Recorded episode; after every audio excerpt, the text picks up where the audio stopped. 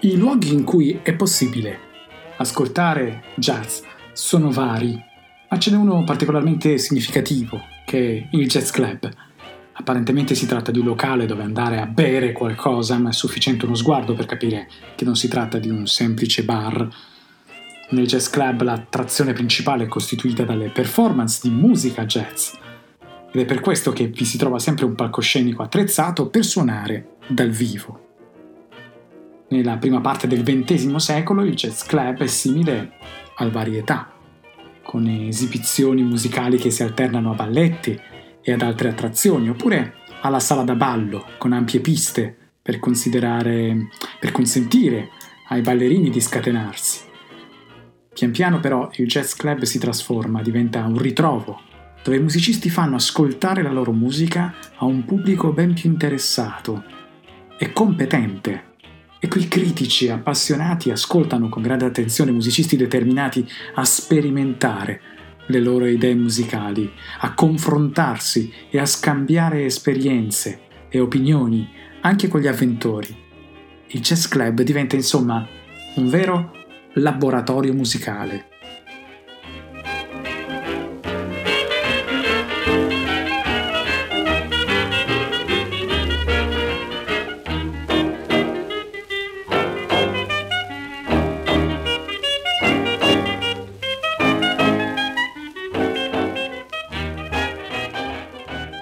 Oggi il jazz è eseguito in tutto il mondo in importanti rassegne concertistiche, ma le sue origini sono ben lontane dalle prestigiose sale da concerto. Questa musica è infatti espressione della comunità afroamericana, formata cioè dai discendenti degli schiavi deportati dall'Africa subsahariana. Le sue radici affondano nel profondo sud, nella musica suonata tra la fine del XIX e l'inizio del XX secolo dai neri di New Orleans. Qui vive infatti una nutrita popolazione afroamericana, relativamente libera di coltivare le proprie tradizioni, accanto a europei di varia provenienza, francesi, inglesi, anzitutto, ma anche italiani, portoghesi, spagnoli. A questa ricchezza culturale, già di per sé unica, nel tempo si aggiunge, data la prossimità geografica con l'America del Sud, l'influenza delle popolazioni latinoamericane, originate dalla fusione tra popolazioni native del Centro e Sud America, immigrati europei, soprattutto spagnoli, portoghesi e francesi, e deportati dall'Africa subsahariana. È un intreccio tra culture davvero originale, su cui si fonda quella musica, subito ripresa anche dai bianchi, che dà origine al jazz.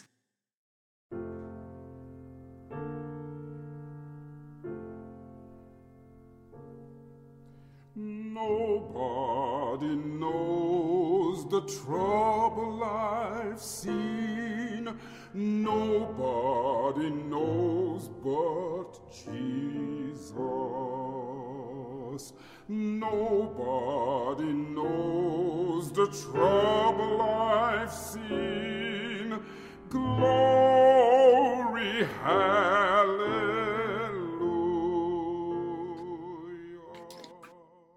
Catturati con la violenza, deportati in condizioni miserevoli e venduti come bestie ai mercati.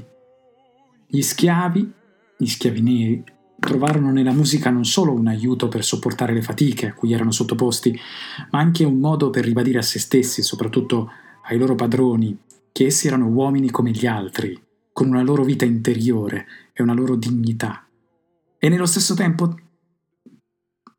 tale musica fece sì che questo popolo potesse continuare ad avere una sua identità, anche in un mondo che lo aveva privato di tutto.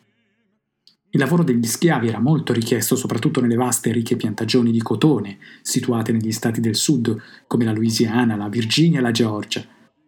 Ciò spiega perché furono proprio questi stati ad assistere alle prime manifestazioni di musica jazz. Alla formazione di questo particolare tipo di musica concorsero vari generi fra loro affini, formatisi tutti nel tardo Ottocento, i canti di lavoro, lo spiritual, il blues, il ragtime. Furono creati da musicisti neri ed ebbero in comune un'esecuzione vocale assai libera, molto legata all'improvvisazione, e in seguito il vero e proprio jazz manterrà questa caratteristica principale. E con i canti di lavoro i neri cercavano sollievo alle loro sofferenze e in qualche modo denunciavano la brutalità con cui erano trattati. Spesso incatenati, usavano il canto per scandire il ritmo di lavoro e alleviare la fatica. Sti canti erano improvvisati e seguivano una struttura responsoriale derivata dalla pratica religiosa, se ben ricordate. I salmi responsoriali e la formula responsoriale che abbiamo studiato in prima media nel gregoriano, in cui una voce guida presentava una frase e il gruppo rispondeva imitandola.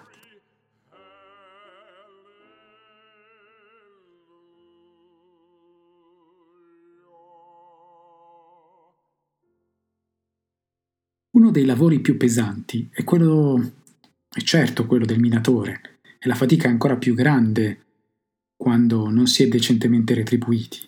La canzone che vi sto per far ascoltare, 16 Tones, anche se è del 1946, rievoca la vita di un minatore dei primi del secolo e denuncia la paga, talmente bassa da non essere sufficienti nemmeno per l'acquisto dei generi di prima necessità nello spaccio della compagnia mineraria. A cantare questo brano che vi faccio ascoltare, è B.B. King. E cosa dice? La traduzione: si dice che l'uomo è stato creato dal fango, ma un povero uomo è fatto di muscoli e sangue, pelle e ossa, una testa che è debole ed una schiena che è forte. Ed è il ritornello che dice: carichi di 16 tonnellate, 16 tons, e che cosa hai ottenuto? Il giorno dopo sei più vecchio ed hai più debiti. San Pietro, non chiamarmi perché non posso venire. Ho destinato la mia anima al magazzino della compagnia. Non posso, morire prima che devo finire, perché non devo morire perché prima devo finire di pagare i debiti contratti presso il magazzino della compagnia mineraria. Poi B.B. King con 16 Tones.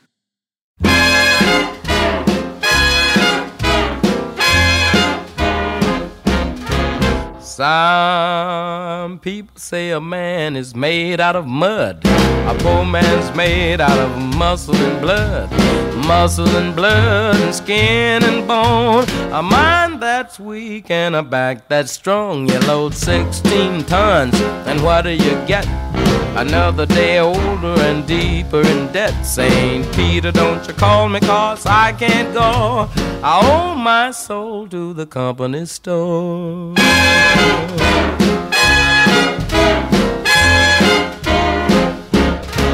I was born one morning when the sun didn't shine. I picked up my shovel and I walked to the mine. I loaded 16 tons of number 9 coal, and the straw boss said, well, bless my soul. You load 16 tons, and what do you get? Another day older and deeper in debt. Saint Peter, don't you call me, 'cause I can't go. I owe my soul to the company store.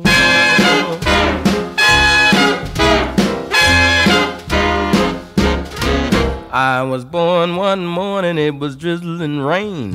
Fighting and trouble is my middle name. I was raised in a canebrake by an old mama lion. Can't no one woman make me walk the line. You load 16 tons, and what do you get? Another day older and deeper in debt. Saint Peter, don't you call me, 'cause I can't go. I owe my soul to the company store.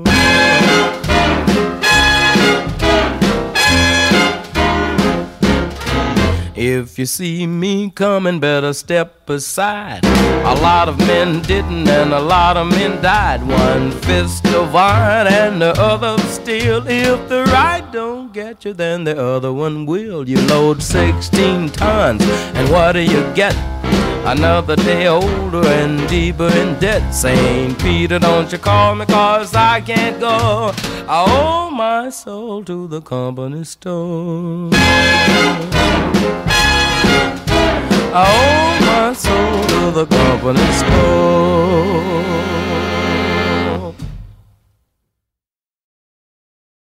Il cotone, dopo essere stato raccolto e sgranato, cioè privato di semi, viene compresso in balle per essere spedito alle aziende tessili.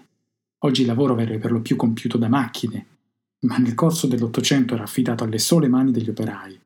La musica aveva pertanto anche uno scopo pratico, serviva infatti a dare un ritmo e a coordinare bene il lavoro collettivo. Questo brano che vi faccio sentire, Pick a Bale of Cotton, è di origine popolare, è quindi un brano anonimo, non sappiamo chi lo abbia composto. Dice: dai, butta giù, falla rotolare, prendi una balla di cotone, dai, butta giù, falla rotolare, prendi una balla al giorno. E il ritornello dice: oh signore, prendi una balla di cotone, oh signore, prendi una balla ogni giorno. Salta giù, gira attorno, prendi una balla di cotone, salta giù, gira attorno e prendi una balla al giorno. Io e la mia moglie possiamo prendere una balla di cotone, io e mia moglie possiamo prendere una balla al giorno. Io e la mia ragazza possiamo prendere una balla di cotone, eccetera, eccetera. Ha un senso ritmico, per dare proprio lo scopo pratico, coordinare il ritmo per un lavoro preciso e soprattutto collettivo. Voi? Pick a Bale of Cotton. I'm gonna jump down, turn around and pick a bale of cotton. Gonna jump down, turn around and pick a bale of day. Jump down, turn around and pick a bale of cotton. Gonna jump down, turn around and pick a bale of day. Oh Lord, pick a bale of cotton. Oh Lord, pick a bale of day. Oh Lord, pick a bale of cotton. It's all my Lord, he's gonna pick a bale of day. Me and my buddy gonna pick a bale of cotton. Me and my buddy gonna pick a bale of day. Pick a bale of cotton, me and my buddy gonna pick a bale a day. Oh Lordy, pick a bale of cotton. Oh my Lordy, pick a bale a day. Oh Lordy, pick a bale of cotton. Well, it's oh my Lordy, pick a bale a day. I'm gonna jump down, turn around and pick a bale of cotton. Gonna jump down, turn around and pick a bale a day.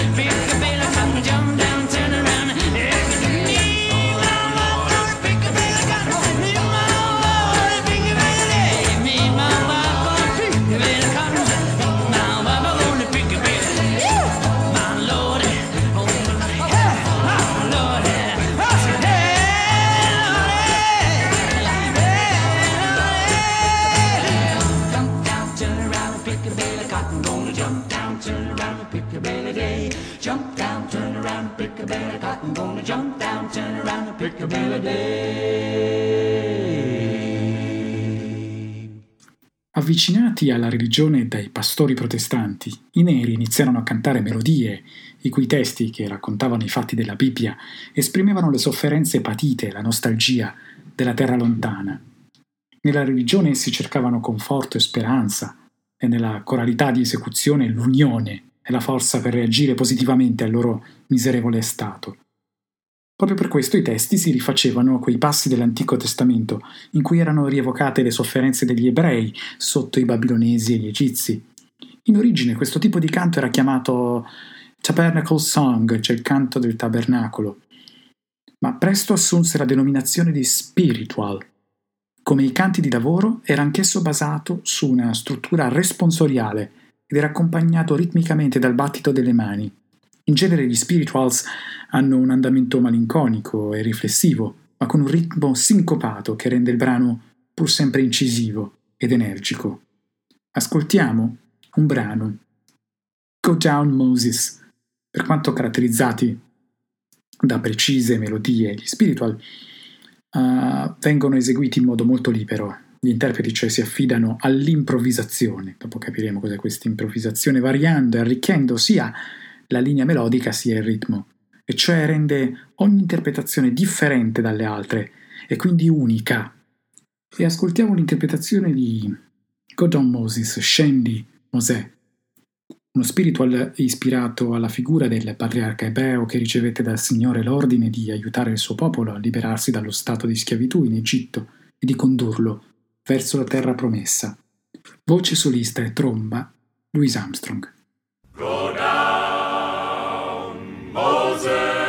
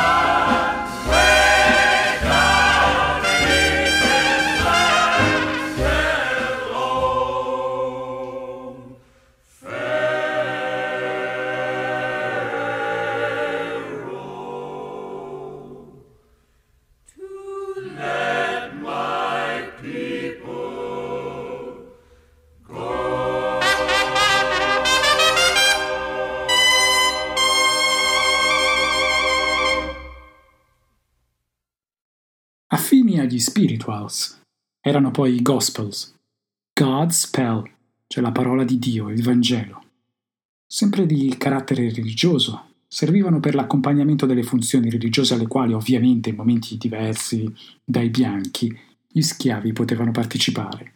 Il tipico coro gospel è formato da 4-5 voci maschili senza accompagnamento strumentale, ma con la scansione ritmica data dal battito delle mani o dallo schiocco delle dita.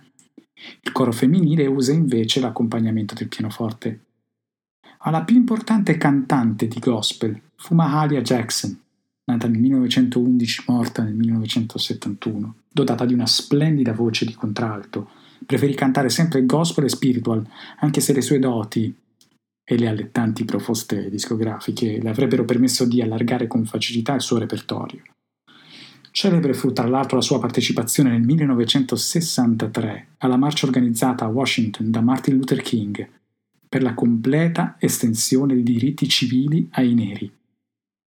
In tale occasione intonò We Shall Overcome, un canto di protesta derivato proprio dal mondo gospel.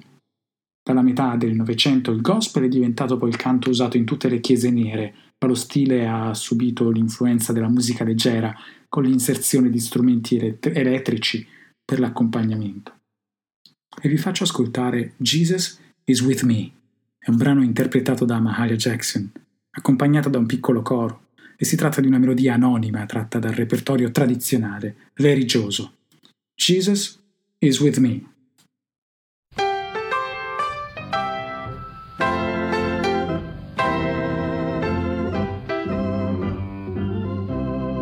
Jesus is with me. Jesus is with me. Oh yes, when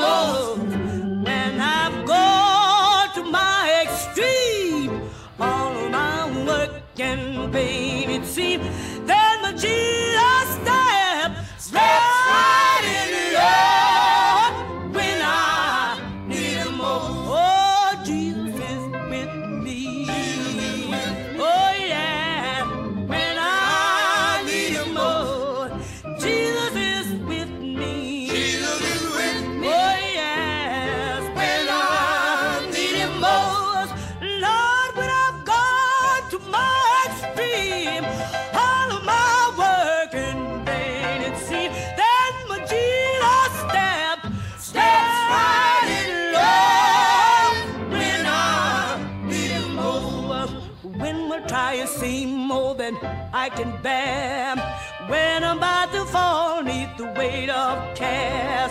Jesus will help me, Lord. Oh, when I need Him most, when the meat is low and my money is gone, and my life seems most hopeless and lost, then my Jesus steps right in love.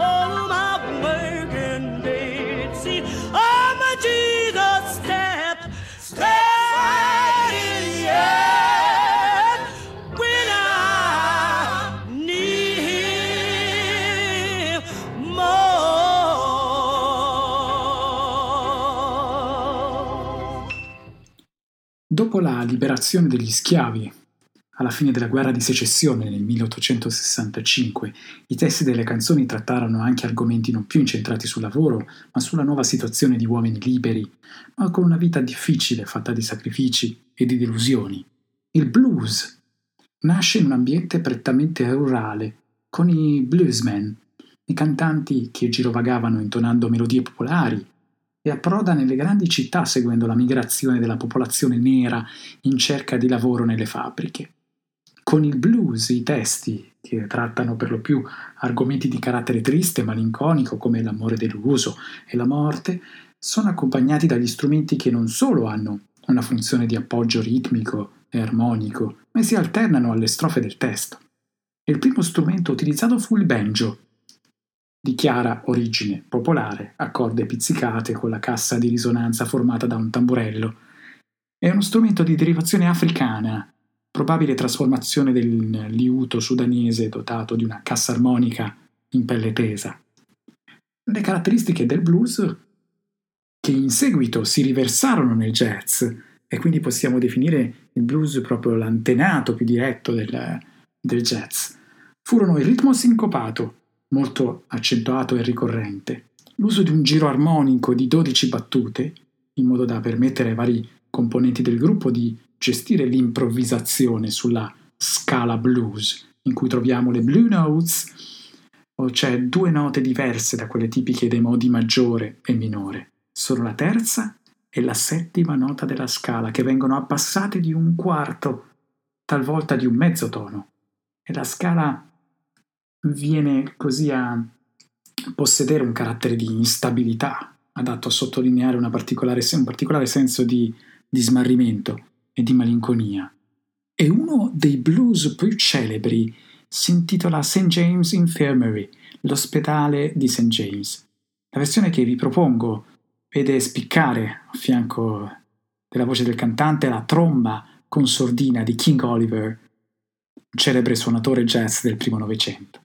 Questo brano King Oliver è affiancato da un'orchestra costituita da altre 2 trombe, un trombone, un clarinetto, 4 sax, un pianoforte, un banjo, una chitarra, campane e naturalmente un cantante. Oliver e i suoi colleghi a ogni ripetizione trasformano abilmente il tema, improvvisando. E la produzione del testo dice: andai all'ospedale di St. James e là vidi la mia ragazza stesa su una lunga tavola bianca, così dolce, così fredda, così soave. Seconda strofa: lasciate che vada, Dio la benedica dovunque lei sia. Lei può guardare questo vuoto mondo dall'alto e lei non troverà un altro bravo uomo come me. Terza strofa: quando morirò, mettetemi delle belle scarpe coi lacci, un bel pastrano ed un cappello Stetson. Legate una moneta d'oro da $20 alla catena dell'orologio, in modo che i ragazzi sappiano che non sono morto come un poveraccio. A voi, St. James Infirmary.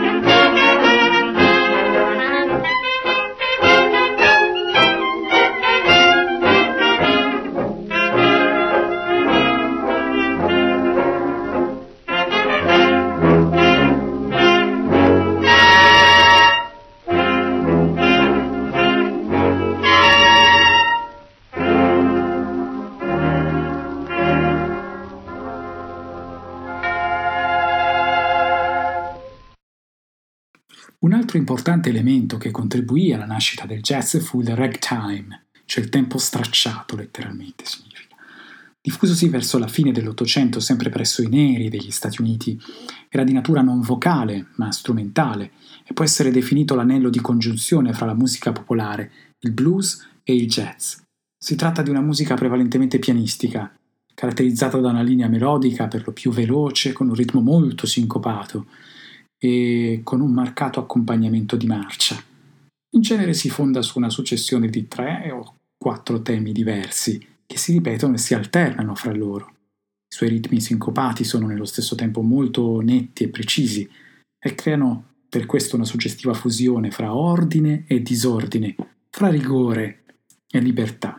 Il primo ragtime pianistico, Mississippi Rag, del 1897, fu scritto da Krell, ma furono soprattutto Scott Joplin e Jelly Roll Morton a divenire presto i nomi più celebri in questo ambito. E di Jelly Roll Morton abbiamo sentito proprio prima il brano che ha dato inizio a questo podcast, che mi ha fatto da sottofondo all'introduzione al podcast. Ascoltiamo però di Scott Joplin, The Entertainer. Scott Joplin deve la sua fama soprattutto ai suoi ragtime, ne scrisse circa 600. Fu un compositore versatile, creò anche marce, valzer, songs, 2 opere e una commedia musicale, ma nessun suo lavoro raggiunse la stessa notorietà del ragtime Maple Leaf Rag o Rag della foglia d'acero, un brano il cui spartito venne venduto in 1 milione di copie. The Entertainer, l'intrattenitore, pubblicato nel 1902, fu un altro grande successo.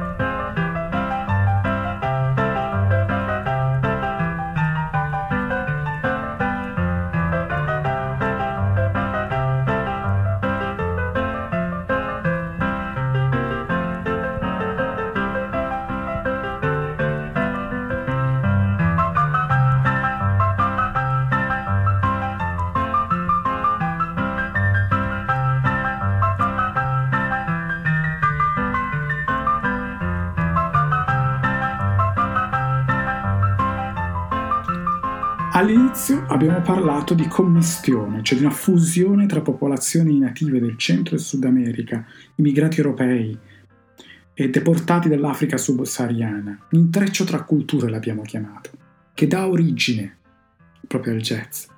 E quando i musicisti di New Orleans, dove tutto diciamo è nato, giungono nelle sale da ballo delle grandi città statunitensi come Chicago e New York, in cerca di lavoro, la loro inedita formula musicale che deriva da tutte queste che abbiamo appena ascoltato ottenne un grande successo. Il pubblico cittadino del nord rimane affascinato da questi suoni chiassosi e bizzarri provenienti da un sud rurale, ed è in queste città che la musica di New Orleans comincia a essere chiamata jazz. Il momento più importante per la sua diffusione è il 1917, quando l'Original Dixieland Jazz Band, un gruppo di musicisti bianchi di New Orleans, pubblica il primo disco di jazz. Non deve stupire che i protagonisti dell'esordio discografico del jazz siano dei musicisti bianchi. All'epoca per i musicisti neri è infatti molto difficile poter incidere un disco. In generale però la storia del jazz vede in prima fila la comunità nera, che a causa della sua condizione segregata dunque separata dai bianchi, sviluppa la propria musica in modo autonomo e il jazz diventa la musica da ballo e di intrattenimento più importante di tutti gli Stati Uniti e nella seconda metà del XX secolo anche musica da concerto. È una delle musiche più, delle caratteristiche più importanti del jazz è l'improvvisazione, come dicevamo prima. Improvvisare significa rielaborare del materiale musicale dato, c'è un motivo molto noto o un tema precedentemente composto, mentre si sta suonando. Rielaboro il materiale che mi è dato, c'è un motivo che già ho. Piuttosto che leggere una partitura, segue la propria fantasia in modo estemporaneo. L'improvvisazione, cioè la ricerca di un suono originale, le piccole variazioni estemporanee e altri dettagli rendono ogni performance jazz unica e, come dicevo prima, irripetibile e anche impossibile da trascrivere. Il tipico andamento ritmico trascinante denominato swing, cioè che è il dondolare, lo swing, per esempio, nasce da un modo di eseguire le note che non può essere scritto, ma che ogni jazzista conosce. E grazie alla diffusione delle incisioni discografiche, anche chi non può recarsi nei club, nei jazz club, può conoscere la musica jazz attraverso la radio e i dischi. Per organizzare l'improvvisazione, spesso i gruppi si basano su una forma che prevede una successione di assoli, preceduti e seguiti da un tema. Nel jazz più diffuso tocca soprattutto al solista il compito di creare nuove melodie e nuovi ritmi in modo libero e fantasioso, con trovate sorprendenti e virtuosismi che incantano gli ascoltatori. Per capire come funziona questa forma, ascoltiamo il brano e cerchiamo di capire come è fatto lo schema. Il brano è Bird Feathers, eseguito da Charlie Parker e dal suo quintetto. Subito il tema, la melodia del tema, eseguita da tromba sassofono.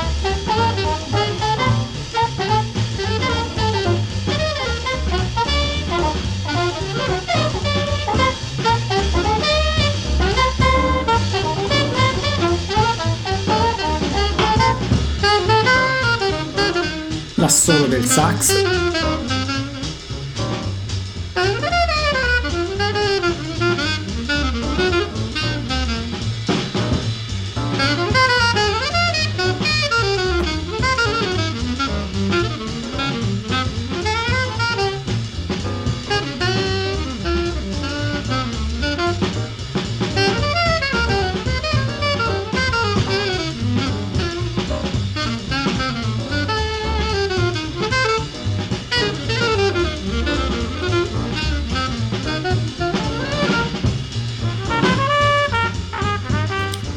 solo della tromba.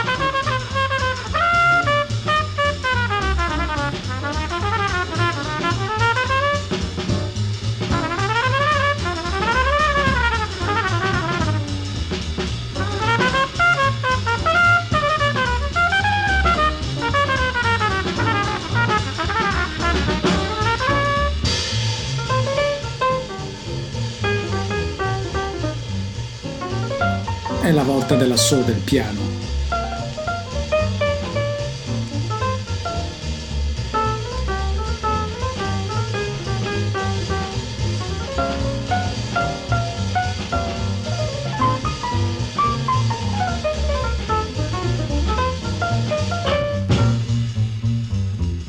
Ed ecco che arriva l'assolo del contrabbasso.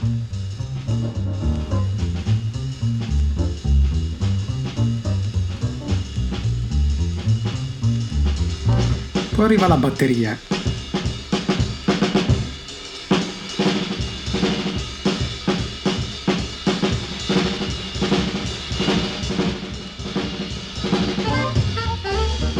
E infine di nuovo il tema, cui melodia suonata dalla tromba e dal sassofono.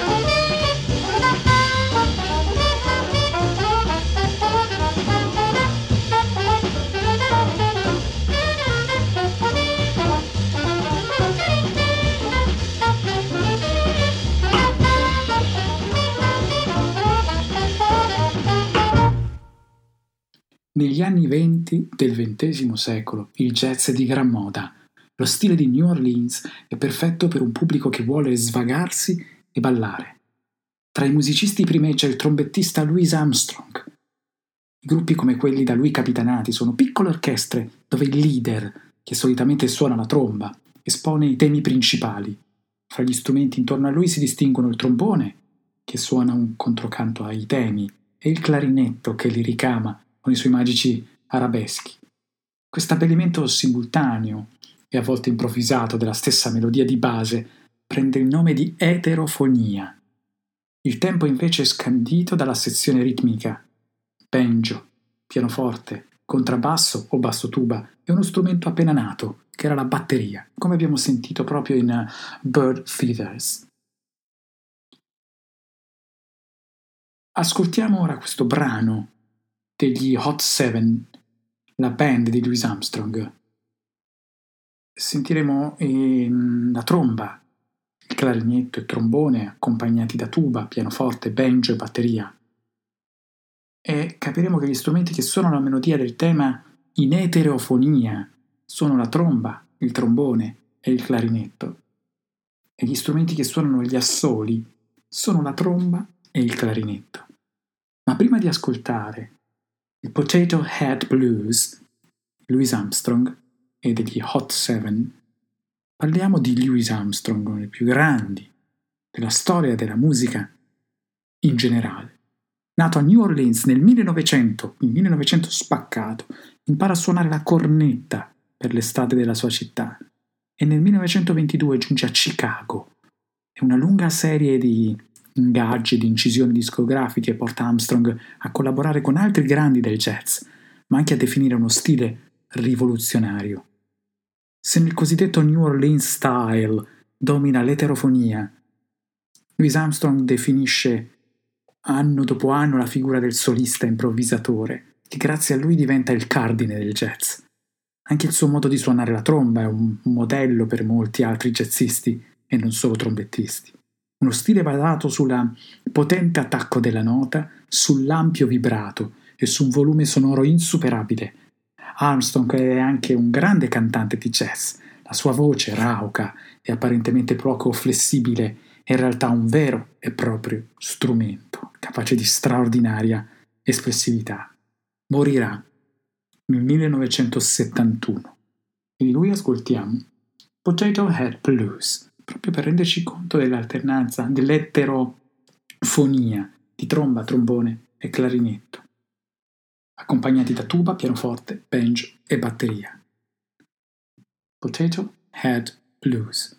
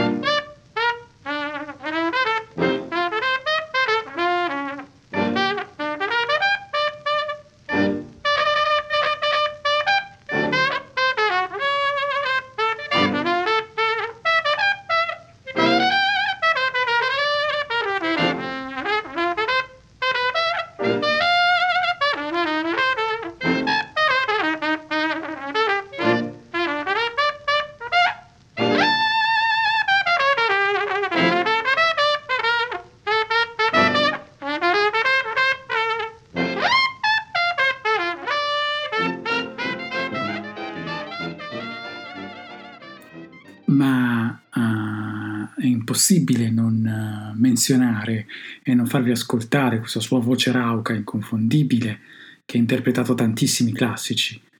Sacmo lo chiamavano, il suo soprannome si chiamava Bocca di Sacco. E lo ascoltiamo in Oh When the Sands Go Marching In, Louis Armstrong. La registrazione è del 1939. Sisters and brothers, this is Reverend Satchmo getting ready to beat out this mellow sermon for you. My text this evening, when the saints go marching in. Here come brother Hickin Bottom down the aisle with his trombone. Blow it, boy.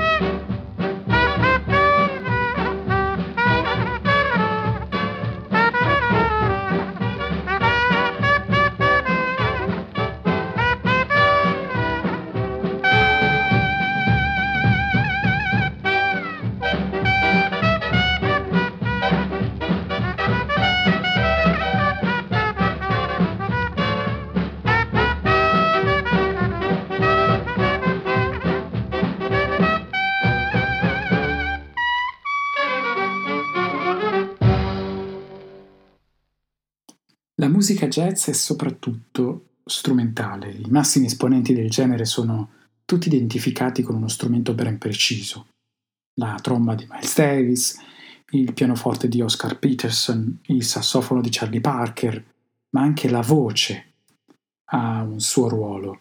Basti pensare all'origine di questa musica nata dai canti degli schiavi neri d'America. E allora perché la voce, se imposta, con tanta difficoltà nel jazz? La risposta è che non è facile inserire le parole di una canzone su strutture armoniche e ritmiche libere come quelle del jazz. Tuttavia, nella storia del jazz non sono pochi gli esempi dei maestri che sono riusciti nell'impresa, soprattutto tra le cosiddette signore del jazz. Non si può, assolutamente non si può, non partire da Billie Holiday, nata nel 1915, morta nel 1959. Ascoltando la sua versione di Blue Moon, restiamo inermi di fronte alla carica emotiva che la sua voce riesce a sprigionare. Una voce graffiante, poco estesa, ma dai colori celestiali. Tra le signore del jazz è di sicuro quella che ha avuto la vita più difficile. Dopo un'infanzia dolorosa, l'età della giovinezza è ancora più dura. Droga e alcol ne segnano la carriera e la portano a una morte prematura. Ascoltiamo insieme di Billie Holiday, Blue Moon.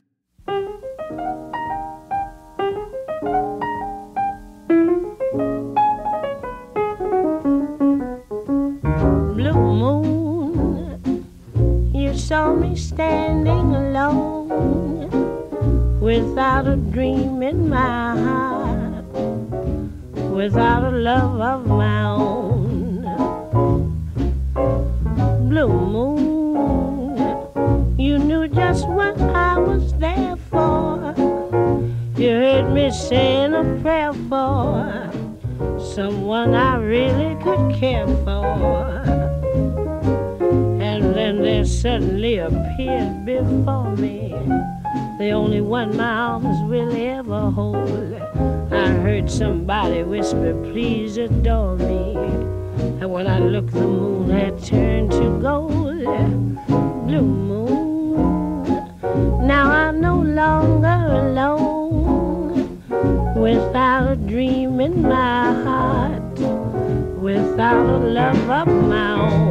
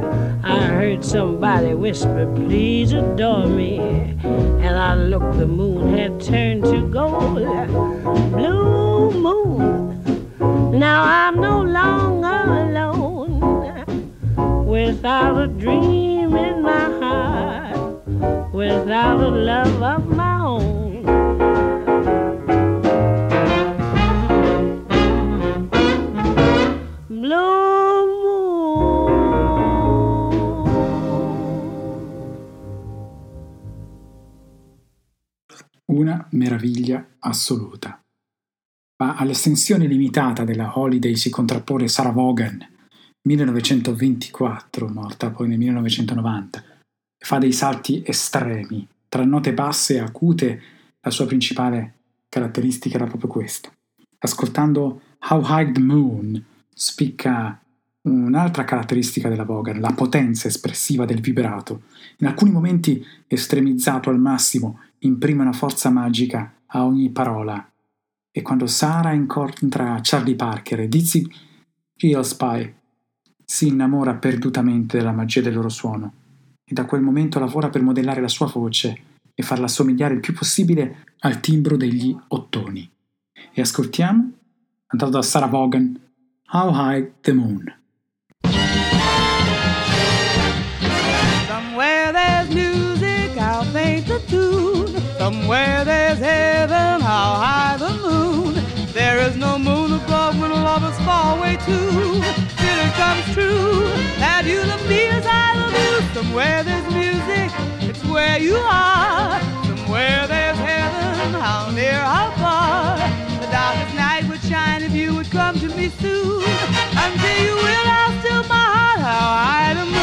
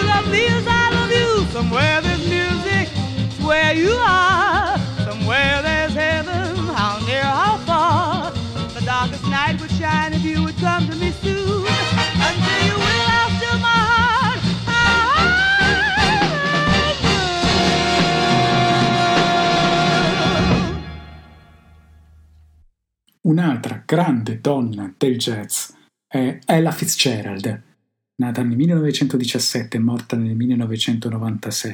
La sua tecnica è ottima, la sua voce è calda, definita, sempre limpida, e nel corso di una carriera eccezionale ella sviluppa e si specializza in una tecnica particolare di canto jazz, lo scat. In questa tecnica il cantante sostituisce le parole con sillabe o con le sole vocali. Nasce così un linguaggio senza senso, estremamente libero nella ritmica e nell'espressione, grazie al quale è possibile usare la voce in libertà come un vero e proprio strumento musicale. Ella Fitzgerald. Ascoltiamo One Note Samba, e questa versione di One Note Samba è una perfetta testimonianza delle straordinarie doti di interprete di Ella Fitzgerald e della maestria con cui utilizzava questa tecnica detta proprio dello scat, sillabe, parole con sillabe, con sole vocali, un linguaggio senza senso, libero nella ritmica. One Note Samba, Ella Fitzgerald, 1969.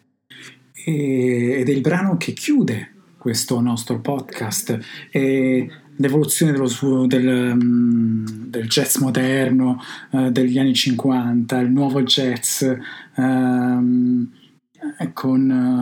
il Modern Jazz Quartet, Charles Mingus, la voce per le proteste dei diritti civili, poi il free jazz, fusion. Sono argomenti molto vasti e lunghi, ma ritengo che questa sia la base e un ottimo riassunto per capire da dove è nato, come si è evoluto e chi sono stati i grandi nomi e le grandi voci del jazz. A voi, One Note Samba, cantato dalla grandissima Ella Fitzgerald.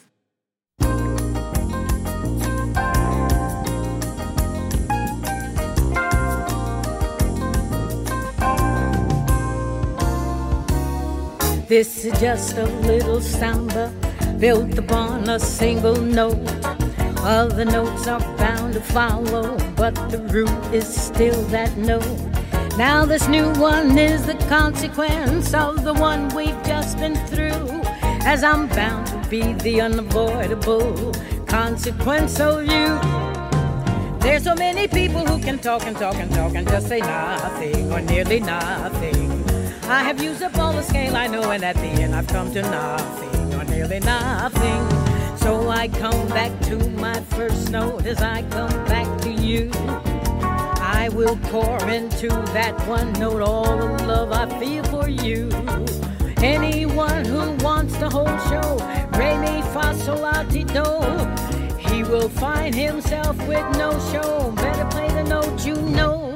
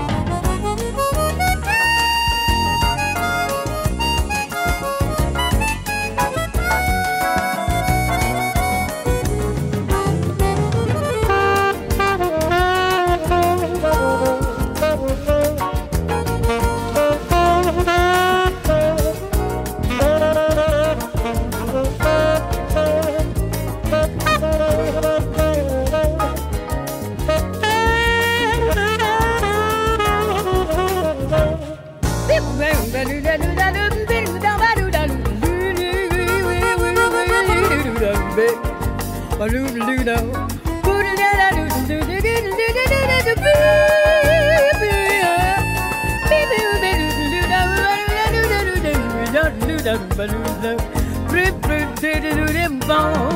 I